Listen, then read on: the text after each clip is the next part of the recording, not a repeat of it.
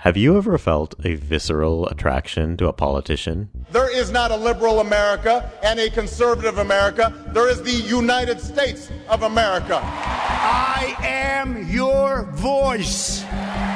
Ask yourself if they're really telling the truth. This is a secret innuendo being leaked out there about me. I was honestly concerned that he might lie about the nature of our meeting. This is Subliminally Correct, a bi weekly podcast where we examine all the ways politicians and newsmakers are using psychological tactics to influence you every single day. And now, join myself, Taylor Sherman, certified hypnosis instructor and executive coach, along with my co host, Alex Dobranik, political consultant and certified consulting hypnotist, on this episode of Subliminally Correct. And welcome to another episode of Subliminally Correct. Today we've got a fascinating episode. It's all about Milton Erickson and his teachings. Now, Milton Erickson was a famous hypnotist. He was a psychiatrist and really specialized in medical hypnosis and family therapy. But what he's really famous for is just being a natural conversationalist, somebody who could bring somebody into different ways of thinking and different states of mind with just a conversation, with just a chat. But what he did was actually use a lot of really complex linguistic techniques. And now, today, we're going to outline a couple of the simpler ones here to sort of give you an introduction to Milton Erickson's method and the way that it developed, and the ways that politicians today, especially the one in our White House, the ways that these politicians are using this to influence you every single day. Taylor, why don't you give us a little background on Milton Erickson? Yeah, so basically, Milton Erickson was a psychiatrist, and in his training, he worked with a lot of people in helping them to. This was back when psychiatrists actually did talk therapy, or you know, worked with people kind of one on one and didn't just prescribe medications. That he was someone who you know, a couple things about Milton. You know, he had polio twice in his life, and he had to relearn how to use all aspects of his body. Really fascinating figure, and he is one of the really seminal uh, people of 20th century hypnosis, where we can look at it and we can say, "Hey, he's had a huge influence." So the Milton model is actually a model that comes from the field of neurolinguistics, neurolinguistic programming and it's something that came into being when Richard Bandler and John Grinder, the creators of NLP, actually went and studied with Milton Erickson. And when they were studying with him, let's understand, they were not studying with him to have him necessarily teach them hypnosis or to teach them about what he did, because you see, Erickson could do it, but for him to actually teach a person about it wasn't his best capacity. He would rather just hypnotize them and have them learn that way about what it was all about. He was a natural. He couldn't explain it. He just did it. Yeah, definitely. He had this sense of just being able to to do it. And so what Bandler and Grinder's contribution was was actually taking his language, what he actually said, and starting to create a map and a model of through the use of linguistics and through systems like transformational grammar and being able to actually take it and move it into a structure, a format where you could basically take a lot of these ways of talking and make them into a system so we could actually teach anyone how to do it, not just someone who had gone through all of the various experiences of his life. So, what we're going to be focusing on here today are really a couple of the main patterns that we see happening within politics. And a couple of the main patterns now that we're on our eve of our episode of our dual part episode uh, about Donald Trump, these are a couple of the patterns also that Donald Trump uses a lot, but not just him. A lot of politicians use them to be able to communicate ideas. And what I want you to understand about this is that this is a model of hypnosis. This is a model of how to influence the mind in a deep way it's a model, the Milton model is basically about going up into abstraction. So if we picture a continuum where up at the top of the continuum is the most abstract thing that could possibly be abstracted, meaning that it's very, we might say that it's chunked very highly. You know, there's, there's big chunks of things. And then at the other end of the continuum, things are chunked very smallly. In other words, we have much more specifics, much more sensory experience. Well, the Milton model is going to take people in their descriptions of life and they're basically going to chunk them up. In other words, it's going to make it more abstract. It's often referred to that in the Milton model, what we're looking to do is to be, quote, artfully vague. And being artfully vague is really an art form. Uh, but it's also something that you'll see through this model is something that can be repeated. It's something that can be done again and again and again. So we're going to do a couple of the main ones here on the podcast. Now, if you are a Patreon supporter, and just to remind you all, we have a Patreon page that if you scroll down in the show notes and you see that little Patreon link there, please click it and remember to support the show. Okay, you can do that as simply as buying us a cup of coffee, $3, okay, going all the way up to being able to pay for a month's server costs, okay? We really want for this to be a listener supported show. And so to incentivize people for the Patreon, we're going to be releasing some segments on the Milton model. Now, I've been teaching the Milton model for a number of years now and helping people to actually use it as a model of hypnosis. So these segments are going to be really kind of shortcuts for how you can use persuasive abilities in your life and being able to learn this model very deeply. You can think of it kind of like a little mini class. And Taylor, what are some applications that people might use for this sort of thing? Where where in their regular life could they use the Milton model? Well, there are definitely applications within, you know, politics, you know, so if you're a politician, that's of that's of interest. But it's also stuff like how do you get your kids to go to bed on time? How do you how do how do you do things like be able to communicate in a different way to a person to be able to talk with them about what's important to them and what they're valuing? How do you get that pay raise? How do you uh right. All that kind of stuff. sell the car? How do you you know if you're a charitable fundraiser how do you make it so that people contribute to your fundraising or to your charity? And um, you know people can can can do that type of thing and are able to do that. These set of skills can be used in just so so many areas to be able to do it. And it's a it's a flexibility with language. It's a flexibility with being able to speak. And it's something well worth learning and putting the time into. So we're going to get into some of the different ways that politicians are using this model. And basically, it's the structure of language. Okay. So think of it like this. There are the actual words that a person says, there's the actual description that they, they say. In other words, there is the content of what they're saying, but then there's a structure behind that content.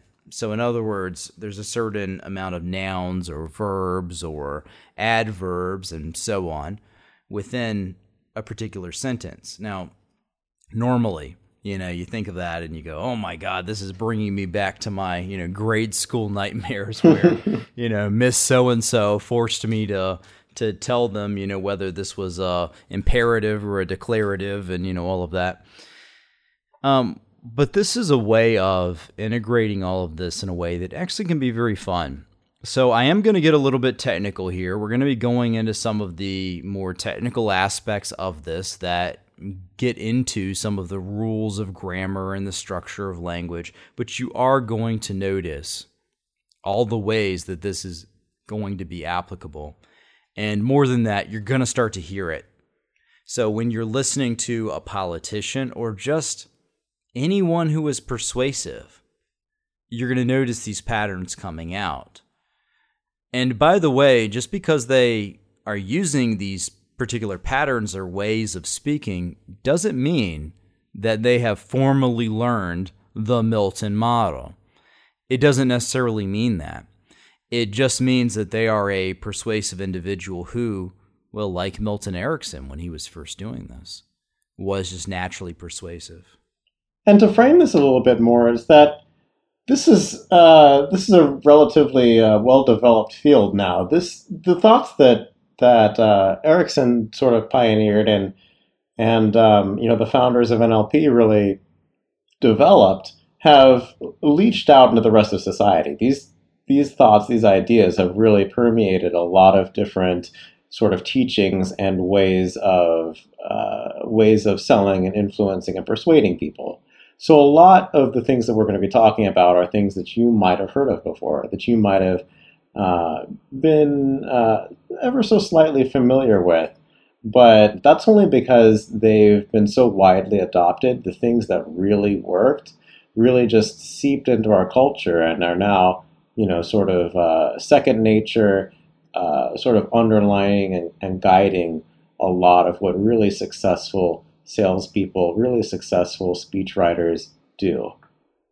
Yes, absolutely. And it's it's amazing that when when you're going to listen to these techniques and and the ways of of speaking that you know, we can look at it we want to remember we want to remember with all of this a particular maxim. And the maxim is basically that a tool, a technique, a method is morally neutral. So, how a person uses these particular tools or persuasion methods is completely up to them, right? So, yes, do people use these patterns for sales? Do they use them for um, persuasion in terms of you know making you buy a car, for example, or leading you into a place of buying a car that perhaps you didn't completely want the moment before? Well, yeah, right, and they're also used by people to be able to affect very great changes, to be able to influence people for the positive, to you know donate to causes that are, are really worthwhile to them, to be able to use their time to donate their time to things, to turn around their lives, to give up uh, drugs. Definitely.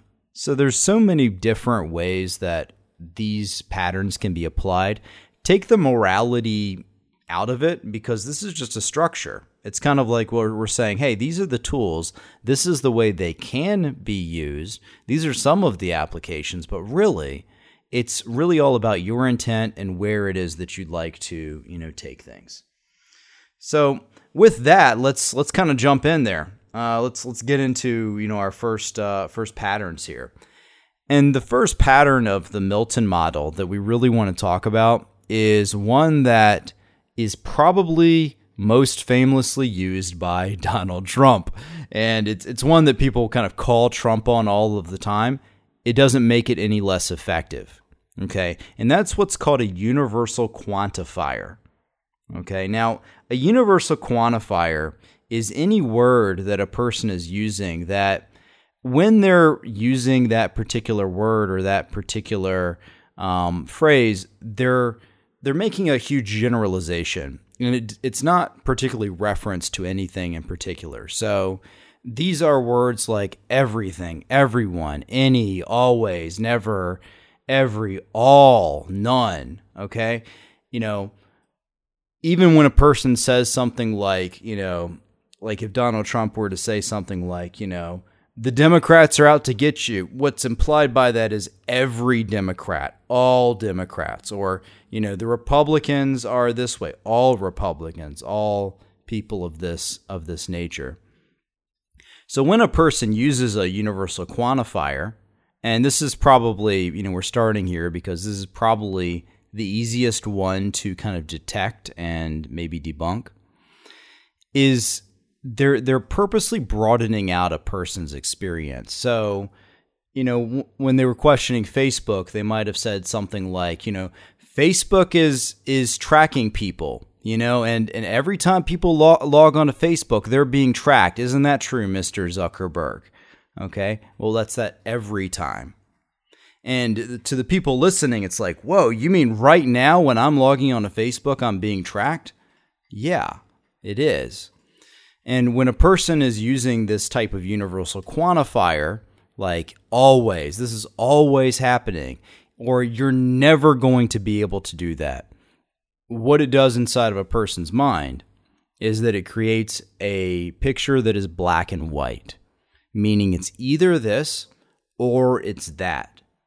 So it tends to be very polarizing. So in politics, we're talking about when a person is talking to their base and they want to be polarizing, then they would use more of the universal quantifiers. So this is like when um, when Trump likes to say that any news that isn't good must be fake news. All all news that's not good to me, that's all fake news. Or uh, or uh, CNN is always unfair. CNN can never tell the truth or you know uh, that particular news anchor news anchor is always against you know our cause or none of what they say is actually going to be true now of course we can recognize these as generalizations most of the time however there isn't that logical critical voice in the minds of everyone listening saying wait a second all always that happens never? Everyone? All the time? None of that? And that that's the way you challenge it, by the way, is by asking those questions. And I love this because we can literally just take a look at, at Donald Trump's tweets today.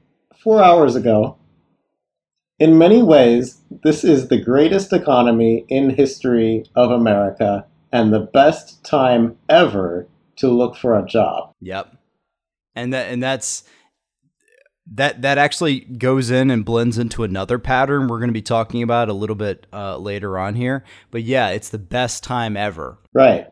And here's another. The appointment of the special counsel is totally unconstitutional. Despite that, we play the game because I, unlike the Democrats, have done nothing wrong. Really, okay. he's never done anything wrong. Totally, and it's nothing. totally unconstitutional. So you hear the universal quantifiers. Now, what that tends to do is so let's just listen to how this is being perceived. So you have on the Democratic side, you have people listening to that and obviously going like totally and nothing like what is this guy a moron? But this is part of why they underestimated Donald Trump in terms of his ability to get elected and his ability to persuade. And but to the base, to the people who actually believe with that believe that statement or believe what he's saying, there's a tendency when people read that to kind of ignore the language.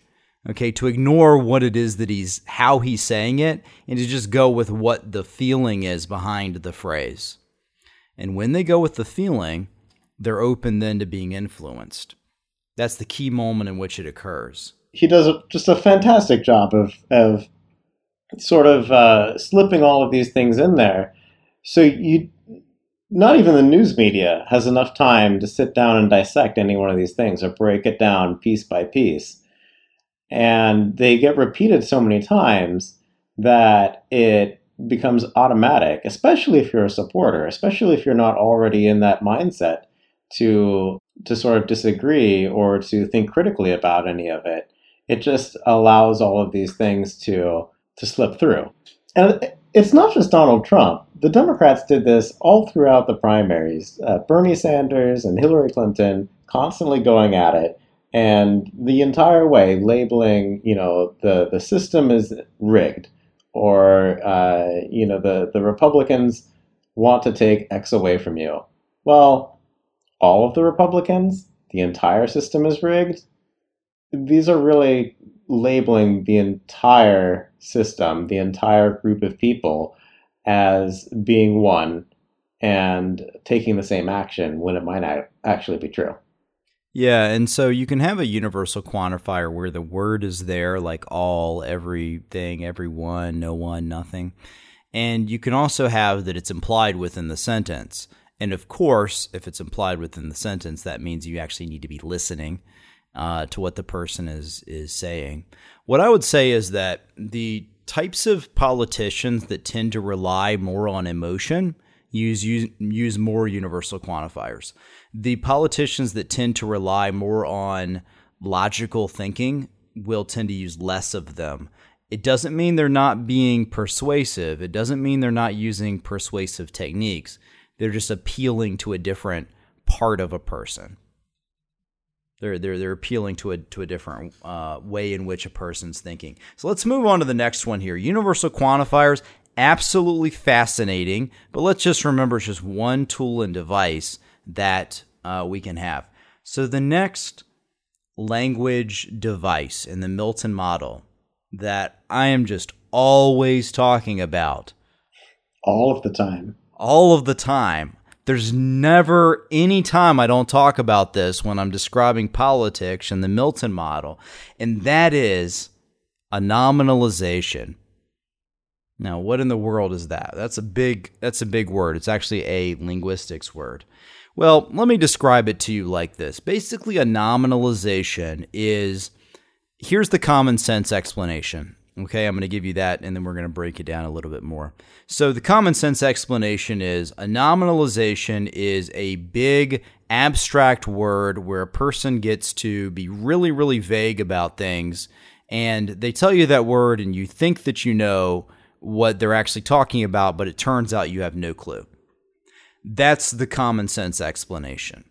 Now, let's start to get down into what actually makes a nominalization, what actually makes it makes it happen. Now, I'm going to go a little bit uh, grammar geek on you here for for a minute and uh, actually tell you what this is about. So, a nominalization is basically an action. So, an action word. So, we're talking about a verb.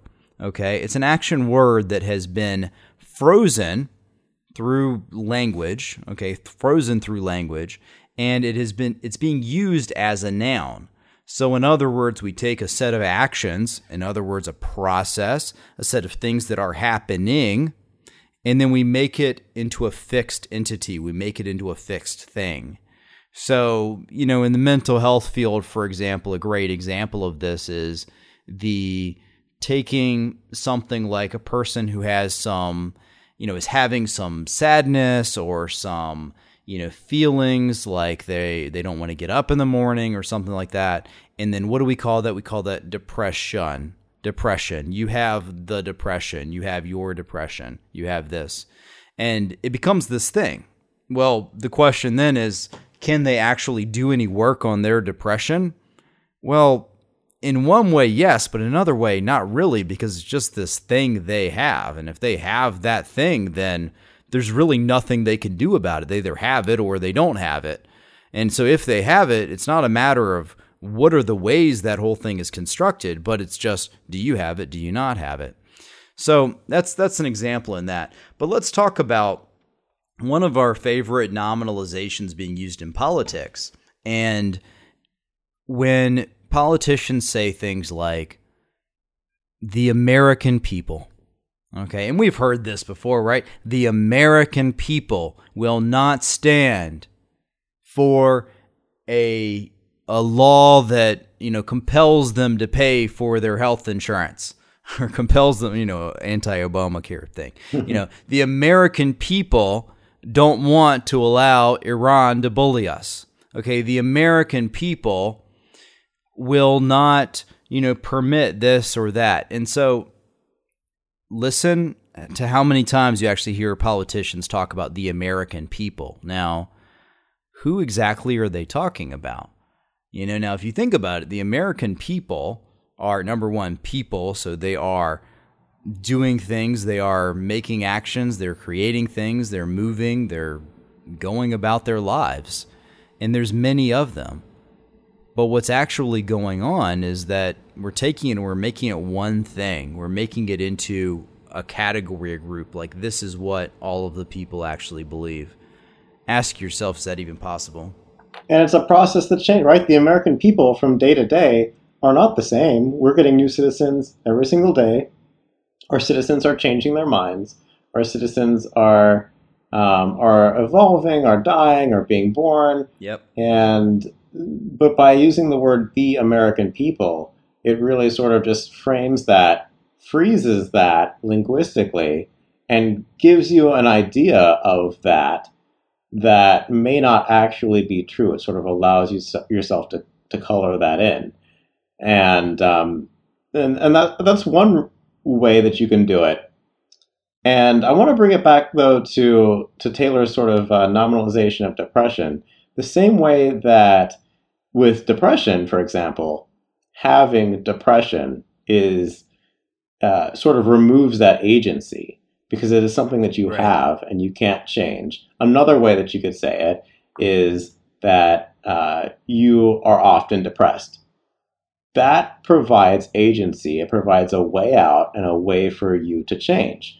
And by sort of wording it differently, you've taken something that could change and really nominalized it and turned it into something that is now a part of you or a part of that thing that you are talking about that might be harder to change. It makes And it into a fixed, unchangeable entity. Right. Just like Crooked Hillary or Lyin' Ted. You're taking sort Yeah. of you're taking sort of processes, you're taking um people are processes, right? We're not, you know, uh, you know, you are not your name, for example. Okay, you're way more than that. you're taking all of these these these complex systems and you're uh, you're you're stripping away the agency and the ability to change and the different things that might be redeeming about them and uh, sort of uh, creating that funneling it all down into one word or two words Yeah, so the American people is definitely one of those nominalizations. What's another one? How about this? The economy. Okay, the economy. You know, politicians are always talking about, and newsmakers are always talking about, the economy is performing, the economy is doing well. Now, what exactly do they mean by that? Because actually, the economy is much more than just does the Dow Jones go up or down that day. Okay, there there's so many processes happening within the economy or within our, our economics that are happening within the country. There's so many processes that are happening, but it's really easy to just point a finger at it and say the economy is doing this. Now, if we think back to, you know, back when we were doing our episode breaking down the NPR segment, and we were talking about how, um, you know, Pod, for example, in that time had had had the experience of his people not enjoying a good economy. Now, the truth is, is that we could look at the stock market curve and we could say, well, it might have gone up, it might have gone down, but his experience of it was very fixed. And for him, his local economy, if you want to think about it like that, actually changed. So when a politician says the economy, exactly what do they mean by that? Are they talking in a specific region? Are they talking, well, other than the country, right? But are they talking about one specific measure? Are they talking about, um, you know, futures or, um, you know, various, you know, housing measures or, you know, there's just so many different aspects of uh, our economics that aren't necessarily you know accounted for within that. So there's a lot of other things also that that are are, are used. So let me just list off some of the nominalizations that are typically used that you can kind of get an idea about this. Okay, things like um, a nominalization might be something like creativity, okay, or solution, or uh, wisdom, or motivation. Okay, you see that T I O N, that shun, that's a clue that it is a nominalization. Or, you know, if it ends with I T Y, like um, generosity, for example, is an I T Y word. And that is a clue that it's probably a nominalization. How about a resolution? A resolution. Well, or, you know, the, or just resolution in general. Well, resolution could mean a law or a, uh, a legal document, let's just say it like that, that has been drafted by a committee and that is that is uh, submitted. But then, isn't there also a process of resolving things? So, if we have a re- resolution, if that's the way in which we think about our world, is hey, there's this and this is the resolution, it implies that there's some endpoint, that it's not a continuous process. Now, just become curious about what are all the ways that that actually influences political policy, how it influences how people work in the world, how it even influences things like peace talks. You know, it's amazing that the way we use words is actually really, really significant. So a nominalization is are those big, very abstract words that when politicians use them, so the next time you hear a politician talking about the economy or something like um, a agenda, the fake mainstream media, right? okay, so that that could certainly be a, a classification. When when you hear a person talking about these these type of things, start to perk up and ask yourself what specifically are they talking about there? What specifically do they mean about that? Now, when we were talking about values, okay, we were talking about this in the previous episode. We, we also did in our special Patreon episode on uh, values and symbols. That when we're talking about values, values are oftentimes nominalized. So when we have, you know, President Trump at his rallies talking about the um, the we want every American to know the the the fairness of and and the the the, the sense of a job well done or, or some something like that. He had all of these different value words. So Trump at his rally had all of these different value words, and as he was using them, they were all nominalized. So they were very highly abstract. And what tends to happen with this is that when they're that abstract, a person fills in their own details. So, in other words, if I were to say to you, hey, the economy is doing well or the economy is doing poorly, you create in your mind a mental image or however you represent it in your mind of the economy as you perceive it. Okay, and I, would just like to suggest that probably, unless you're an economist, probably that picture is somewhat limited in, in some way. So let's move on to the next the next one here, and and this is something also that uh, Alex was alluding to earlier in some of Trump's tweets, and this one is called a comparative deletion. So a comparative deletion is a word that implies a comparison. Okay, so in other words, uh, better, more, greater, uh, the greatest, the the the best. There's some comparison that's being implied. In other words, to say something's better, you have to be able to say, well, it's better than this. But with a comparative deletion, they delete what it's being compared to. They delete what it is better than. So this is the best. But now, do you have a full accounting of all of the various things that it is best or better than? That's that's the question with a comparative deletion. And we can go back to that tweet right there. In many ways, this is the greatest economy in the history of America and the best time ever to look for a job. Now, what he's doing is uh, right back the greatest economy in the history of America. And he's not providing any sort of measurement for any of that. And he's sort of allowing your mind to paint in all the different ways that you could measure an economy that might make it the greatest. Now, some people in sales might refer to that as like puffery, where you say, This car, this is the best car, this is the greatest car, this is the number one store.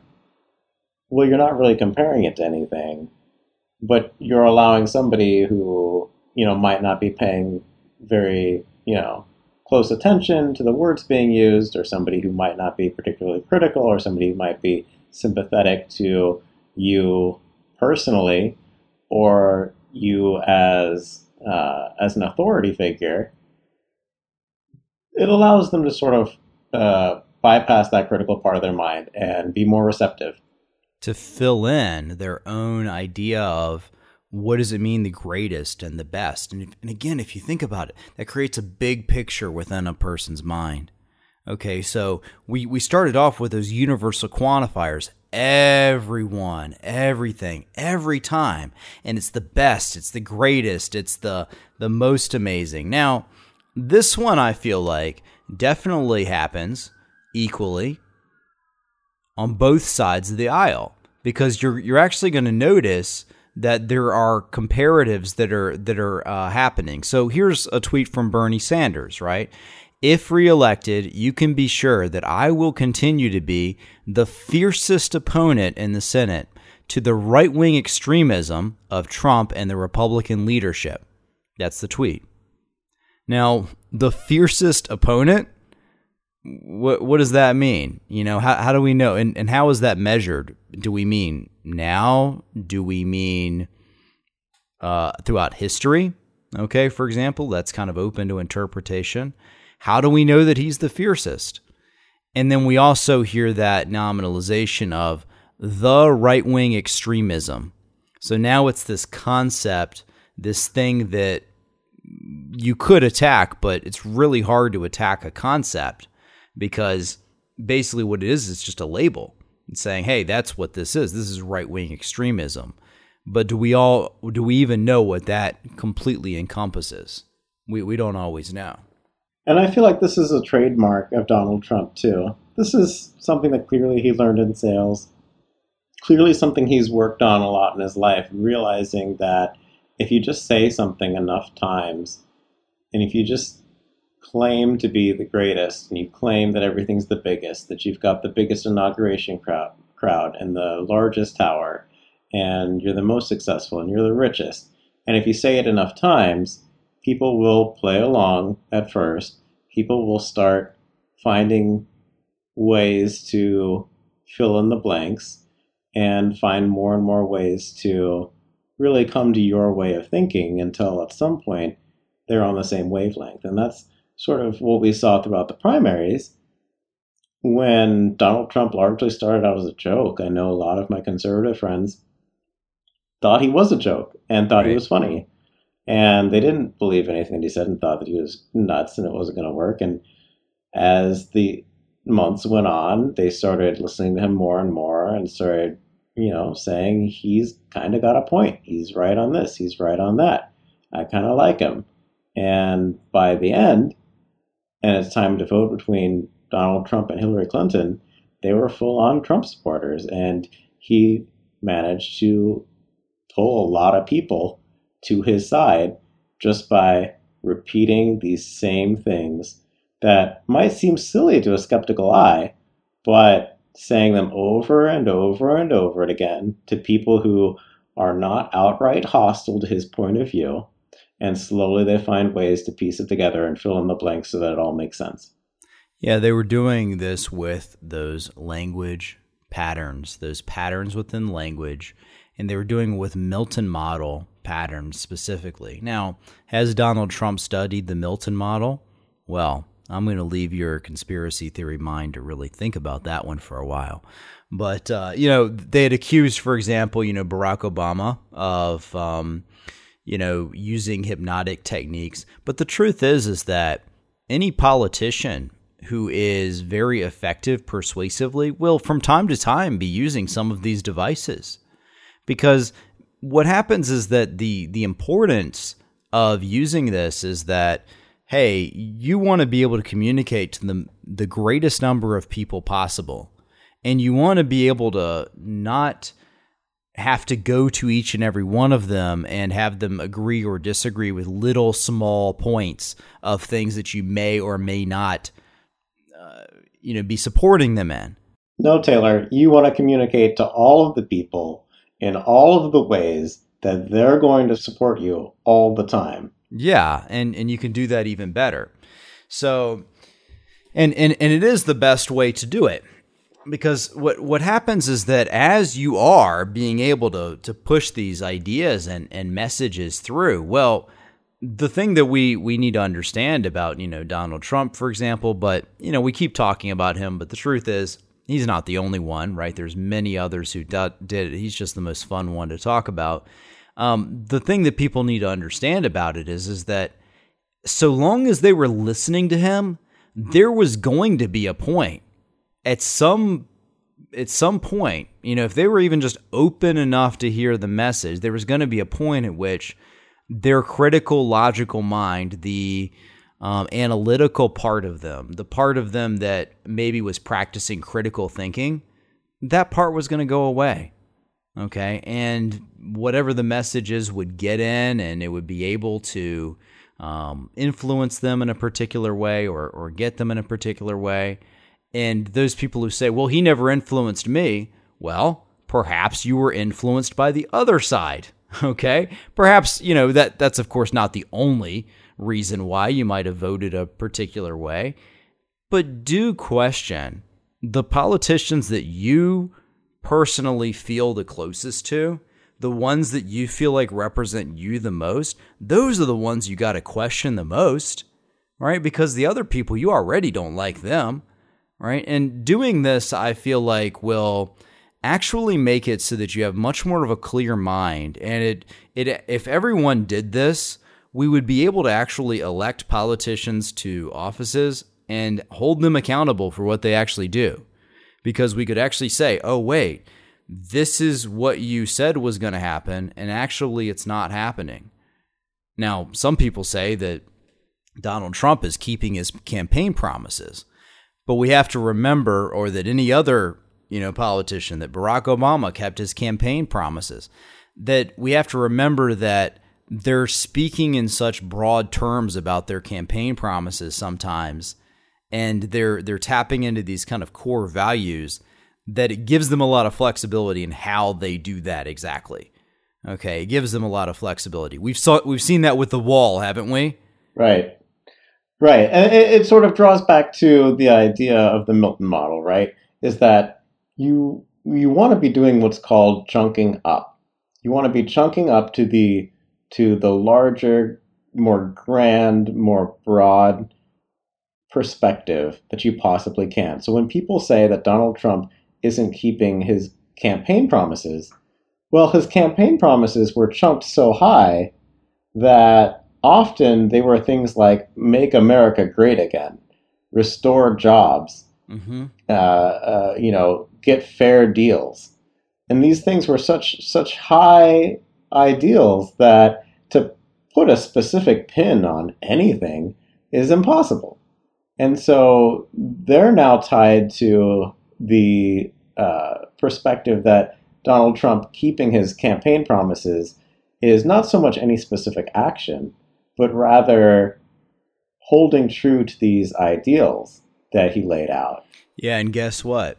Um, every time he comes in for for a rally, he's able to then redefine what those ideals actually mean now in terms of what is actually happening which is how you keep people you know going we have to remember that it's not just as if a person hears the message once and then they never hear it again right yeah because they never had any specific grasp on any tangible policies he's able to come back and redefine what those ideals are or to add the tiniest bit more detail to those ideals that gives people an entirely different way to frame it and color it in their minds. Absolutely. And so this has been a really cool exploration of a couple of the patterns of the Milton model. You know, so we talked about universal quantifiers, we talked about nominalizations, we talked about comparative deletions.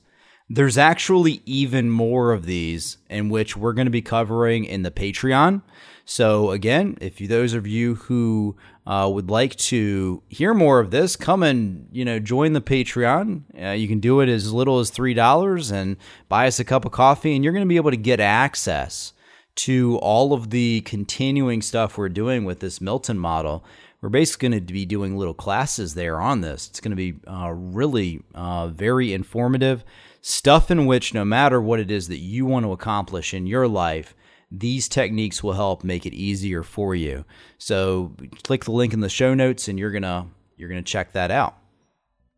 All right, and that's it for this week. Be sure to go to our website at subliminallycorrect.com and visit us on Twitter and Facebook. Be sure to like us and follow us and send us your feedback. We'd really like to know what your thoughts are, things you'd like to hear about, and people you'd like on the show. Make sure also to go to iTunes and rate and review the podcast. We love your feedback. We've gotten a lot of really cool messages and gotten into a couple of nice discussions with some of our listeners, and would love for you to be one of them and help influence the show. And one other thing you can do to support us, like Taylor said, is go to our Patreon in the show notes or on our website and uh, chip in three bucks, buy us some coffee, or all the way up to paying for our server fees. All of it really helps out, and uh, you know podcasts aren't free, and so this is the way that we support the show to bring you this stuff every single week. So tune in in two weeks for the next episode. All right. See you later. See you all soon.